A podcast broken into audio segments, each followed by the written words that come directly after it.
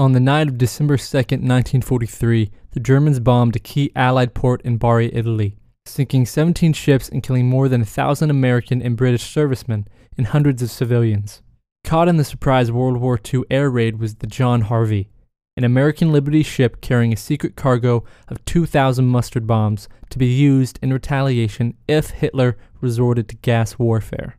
The strike, which released a poisonous cloud of sulfur mustard vapor over the harbor, and liquid mustard into the water prompted an Allied cover up of the chemical weapons disaster. But it also led to an Army doctor's serendipitous discovery of a new treatment for cancer. You're listening to 5 Minute History.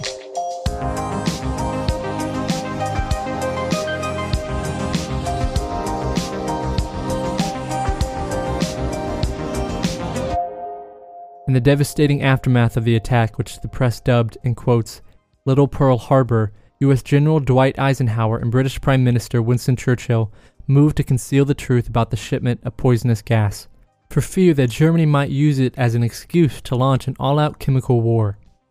As a result of the military secrecy, medical personnel weren't alerted to the danger of contamination from the liquid mustard that spread insidiously over the harbor, mixing with tons of fuel oil from the damaged ships. In the crush of casualties that first night, hundreds of survivors who had jumped or been blown overboard and swam to safety were mistakenly believed to be suffering from only shock and immersion. They were given morphine, wrapped in warm blankets, and left to sit their oil soaked uniforms for as long as 12 and 24 hours. While the seriously wounded were attended to first, it was tantamount to marinating in mustard gas, but all remained ignorant of the peril. By dawn, the patients had developed red, inflamed skin and blisters on their bodies, the size of balloons.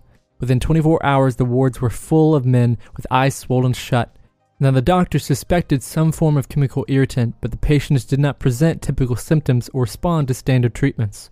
The staff's unease only deepened when the notification came from headquarters that the hundreds of burn victims with unusual symptomology would be classified dermatitis NYD, not yet diagnosed. Then, without warning, patients in relatively good condition began dying and these sudden deaths left the doctors baffled and at a loss for how to proceed. With the daily death toll rising, the British put out a red light call alerting Allied Force headquarters to the medical crisis. Lieutenant Colonel Stewart Francis Alexander, a young chemical warfare specialist attached to the Eisenhower staff, was dispatched immediately to the scene of the disaster.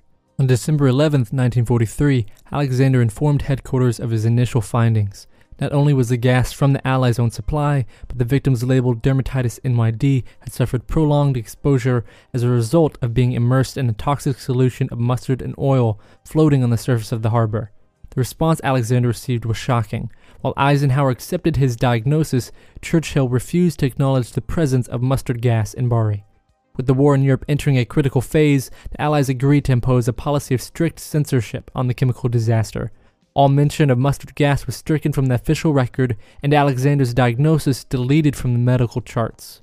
Based on Alexander's report in a top secret Yale University clinical trial that demonstrated that nitrogen mustard, a more stable cousin of sulfur mustard, could shrink tumors, Rhoads was convinced the harmful substance in tiny, carefully calibrated doses could be used to heal.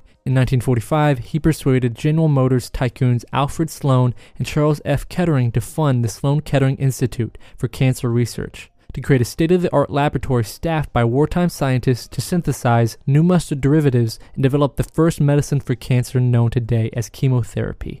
In 1949, Mustargen became the first experimental chemotherapeutic drug approved by the FDA and was used successfully to treat non Hodgkin's lymphoma.